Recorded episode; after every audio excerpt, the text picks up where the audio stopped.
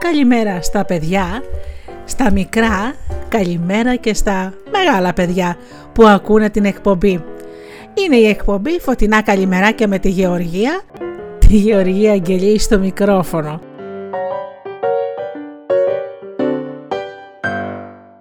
Μια φωτεινή καλημέρα για όλους τους ανθρώπους που είτε έχουν μικρή ηλικία είτε μεγάλη και που αγαπούν τα παραμύθια, αγαπούν τις ιστορίες, αγαπούν τα τραγούδια και τα ποίηματα.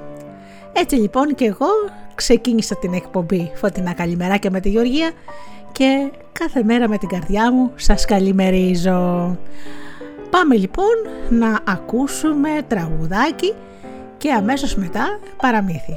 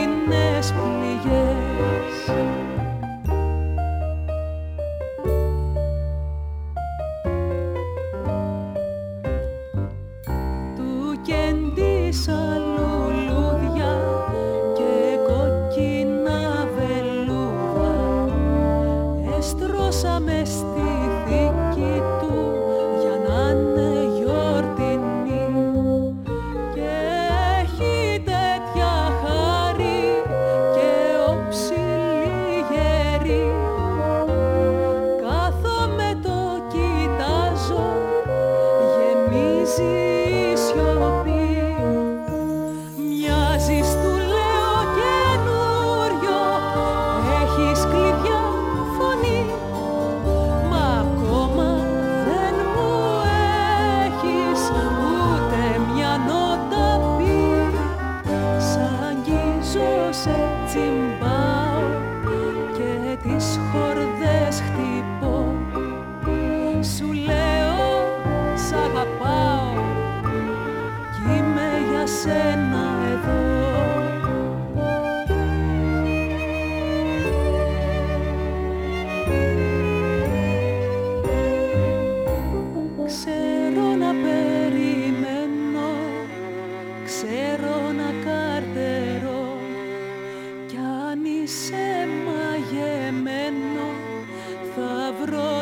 γιατρικό.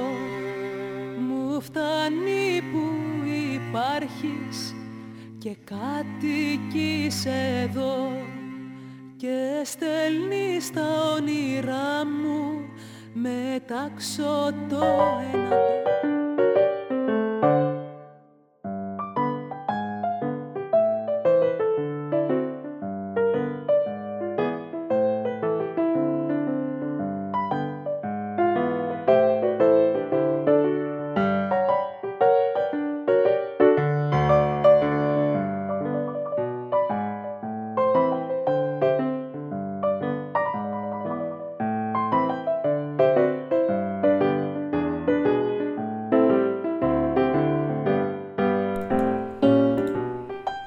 Η άσπρη κότα και το μαύρο αυγό.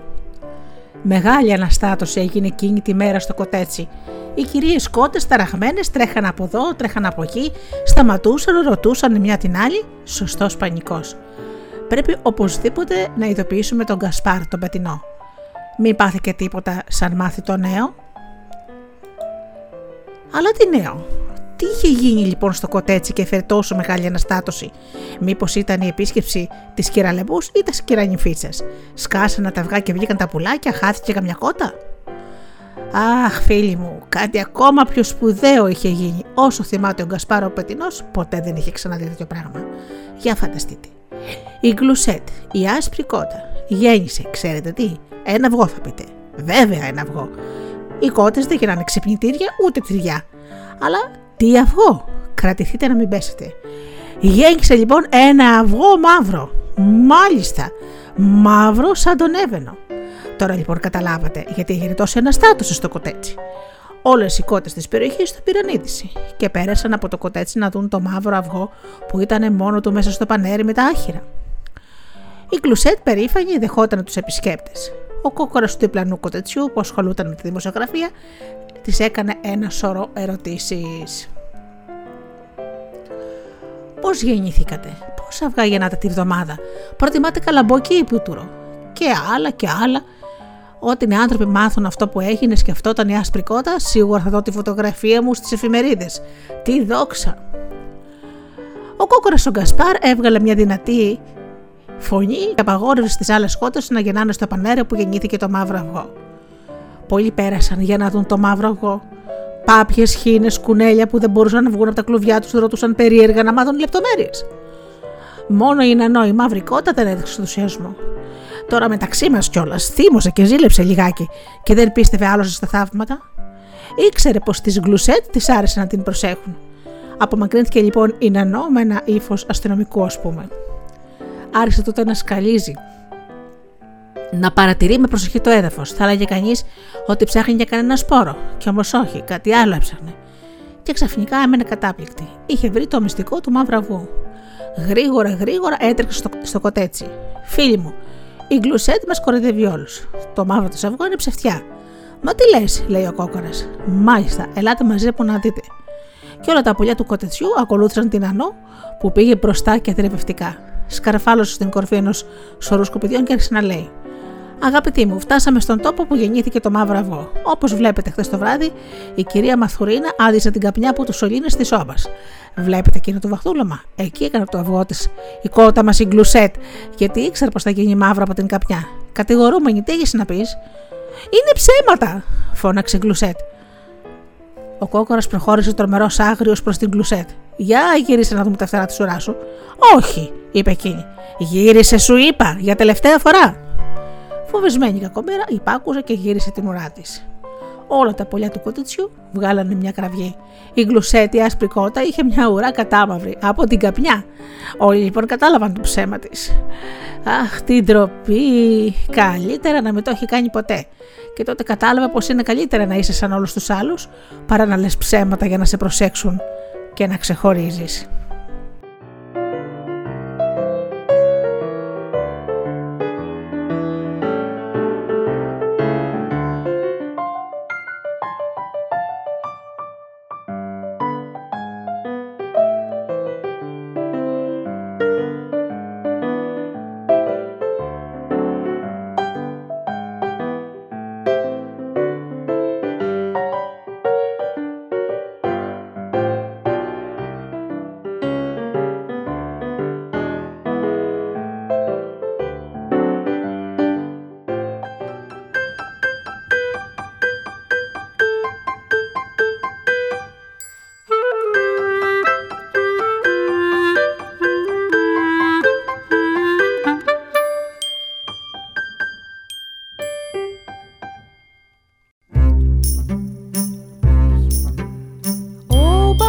Μόνος μου με ρωτάει κάθε μέρα στα κρυφά.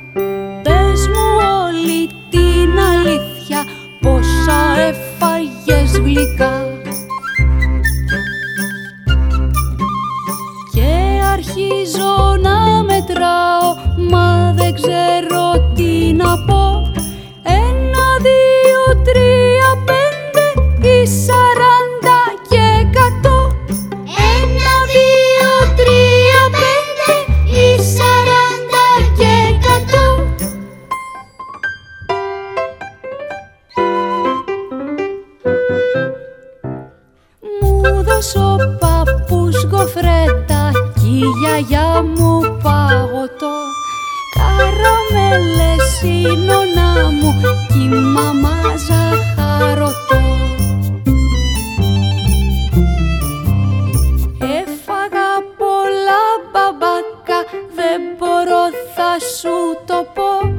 Πάμε τώρα κατευθείαν για τον οδοντογιατρό.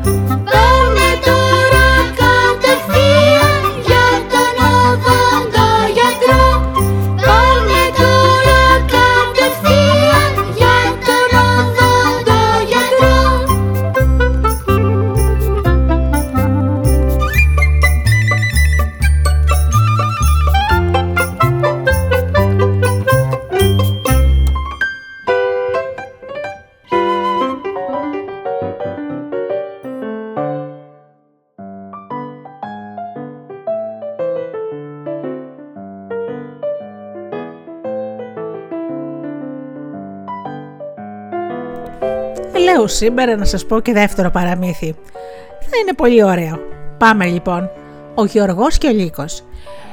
Κάποια φορά ένας λύκος πεινασμένος βγήκε από το δάσος. Εκεί στην άκρη του δάσους καθόταν ένας Γεωργός που έτρωγε λίγο ψωμί. «Τι τρως καλέ μου άνθρωπε?» τον ρώτησε ο Λύκος. «Δεν βλέπεις ψωμί τρώω», απάντησε ο άνθρωπος. «Είναι νόστιμο?» ξαναρώτησε ο Λύκος. «Δώσε μου λίγο να δοκιμάσω, ποτέ μου δεν έχω φάει ψωμί». Ο Γεωργός έκοψε μια γωνιά από το ψωμί και το έδωσε στο Λύκο. «Ωραίο είναι, πολύ ωραίο», είπε ο Λύκος, αφού το όχαψε και έγλυφε γύρω-γύρω το στόμα του με τη μακριά του γλώσσα. «Τρώνε συχνά οι άνθρωποι ψωμί?» «Κάθε μέρα», απάντησε ο Γεωργός, «και μάλιστα αρκετές φορές τη μέρα». «Θα μου άρεσε και μέρα να τρώω κάθε μέρα ψωμί», είπε ο Λύκος. «Από σένα εξαρτάται», του απάντησε ο Γεωργός. «Σπήρε στάρι και θα έχεις ψωμί να τρως και μην πεινάς». Ο Λύκος χάρηκε πολύ. «Αλήθεια μου λες? Μα τότε καλέ μου Γεώργιε, μάθε με να σπέρνω». «Ευχαρίστως, δεν είναι δύσκολο, με πρέπει πρώτα να οργώσεις στη γη». «Και θα έχω ψωμί?» ρώτησε ο Λύκος. «Όχι ακόμα, περίμενε. Σπέρνεις το σιτάριζο το φθινόπωρο, περνάει όλος ο χειμώνας και μετά στη γη, μετά την άνοιξη, φυτρώνει και το καλοκαίρι». Πριν προλάβει να τελειώσει ο Λύκος, ξεφώνησε. «Θα έχω ψωμί, Μα τι βιάζεσαι έτσι? Όχι, δεν θα έχεις ακόμα ψωμί. Το καλοκαίρι θα αφήσεις τα στάχια να οριμάσουν και μετά θα τα θερήσεις, θα τα δέσεις σε δεμάτια. Μετά θα φτιάξεις με τα δεμάτια θυμονιές και θα τα αφήσεις να τα ξεράνει ο ήλιος. Και μετά θα έχω ψωμί σίγουρα», είπε ανυπόμονος ο Λύκος. «Όχι, δεν θα έχεις ακόμα ψωμί. Τότε θα πρέπει να λονίσεις, να ξεχωρίσεις τον καρπό από το άχυρο, να μεταφέρεις τον καρπό στο σιτάρι, δηλαδή στις αποθήκες, και μετά να το πας στο μιλονά, να το αλέζει και να γίνει αλεύρι. Και επιτέλους θα φάω ψωμί», είπε ο Λύκος τρέχοντας και τα σάλια του. Στάσου, λίγη υπομονή», λέει ο Γεωργός. «Θα πρέπει με το αλεύρι να ετοιμάσεις τη ζύμη, να ζυμώσεις, να βάλεις μαγιά, να περιμένεις να φουσκώσει. Και όταν φουσκώσει, θα τη βάλεις ψητή στο φούρνο. Και τότε θα γίνει το ψωμί αυτή τη φορά, είπε ο Λύκος, χάνοντας την υπομονή του. «Ναι, και θα είναι ωραίο, ζεστό και αχνιστό, μοσχομυριστό ψωμί που θα μπορείς να φας». Ο Λύκος έβγαλε ένα βαθύ στεναγμό. «Λοιπόν, όχι, δεν θέλω ψωμί. Δεν μου κάνει και τόσο όρεξη. Ύστερα από όλη αυτή τη φασαρία που χρειάζεται για να γίνει, πρέπει να περιμένεις πολύ και χρειάζεται πολλή δουλειά. Δεν έχεις κανένα άλλο τρόπο εύκολο να γεμίσεις το στομάχι μου?» «Καλά, μείνε μες στο δάσος και βγάλε τα πέρα μόνος σου», απάντησε ο Γεωργός. «Σε εμάς τους ανθρώπους πρέπει να εργάζεσαι για να τρως». Και γύριζε την πλάτη στο Λύκο για να πάει να συνεχίσει το θέρισμα του γοραφιού του.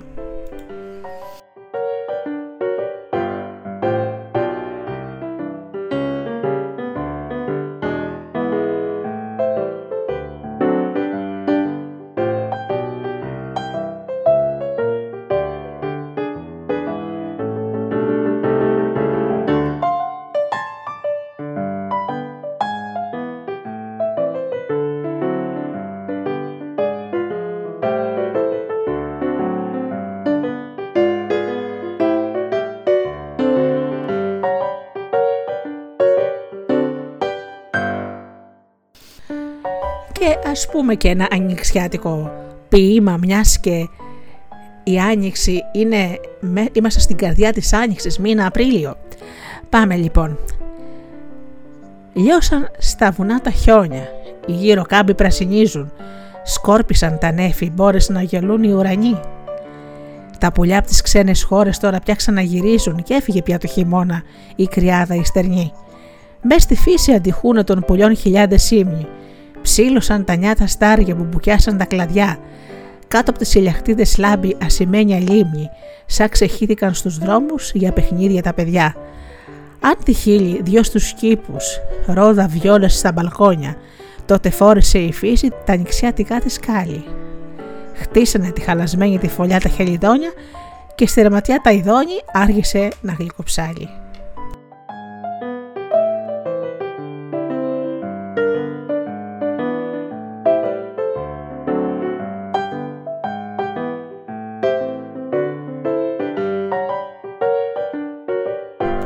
Το ποίημα ήτανε του Πάνου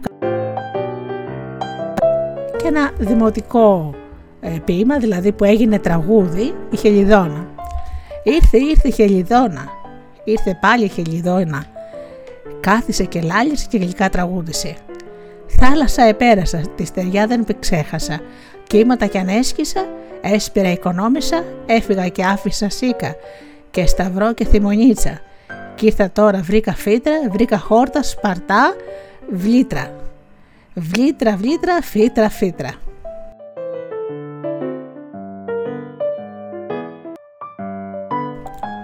Και πάμε τώρα να σας πω το παιχνίδι μας. Λέγεται τα εφτάπετρα. Εδώ έχουμε 7 πέτρες. Τις στείλουμε στο κέντρο ενός κύκλου με διάμετρο περίπου 2 μέτρα. Οι παίκτες... όπως και σε ένα άλλο παιχνίδι που λεγόταν τα κεραμιδάκια, προσπαθούν διαδοχικά πετώντας την μπάλα να ρίξουν τις πέτρες. Όποιος το καταφέρει, οι αντίπαλοι τοποθετούν τις πέτρες γύρω-γύρω στον κύκλο και ύστερα πρέπει να πετύχουν τους άλλους με την μπάλα, καθώς αυτοί προσπαθούν να ξαναστήσουν τις πέτρες στο κέντρο του κύκλου. Βέβαια, όπως καταλαβαίνετε, οι πέτρες για να σταθούν μία πάνω στην άλλη πρέπει να είναι πλατιές και να μπορούν να εφάπτουν, να μην είναι στρογγυλές και γλιστράνε από μόνες τους. Είναι ένα παιχνίδι δεξιοτεχνίας που μπορεί κάποιος να δει πόσο μπορεί να πετύχει κάτι δύσκολο. Όπως μετά να στήσει και τις πέτρες γύρω-γύρω και να φροντίζει να μην τον πετύχουν οι άλλοι με την μπάλα. Παίζεται λοιπόν και αυτό σε αυλή από παιδιά που να έχουν περάσει τα 8 τους χρόνια και μπορεί να είστε και πολλά παιδιά για να γίνει η πλάκα. Και όπως πάντα φίλοι μου, σας λέγω ότι όταν παίζουμε είμαστε αδελφωμένα παιδιά, γελάμε και παίζουμε, δεν προσβάλλουμε κανένα συμμαθητή μας, κανένα φίλο μας και δεν προσπαθούμε να τον πονέσουμε. Αυτά λοιπόν αγαπημένα μου παιδάκια.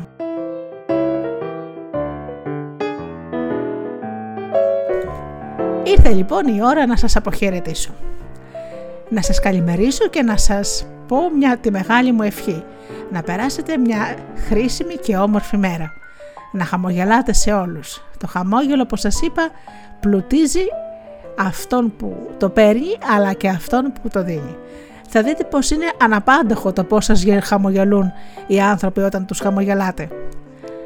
Να κοιτάτε να αγαπάτε με την καρδιά σας και να φροντίζετε να κάνετε κάθε μέρα κάτι χρήσιμο και μια καλή πράξη.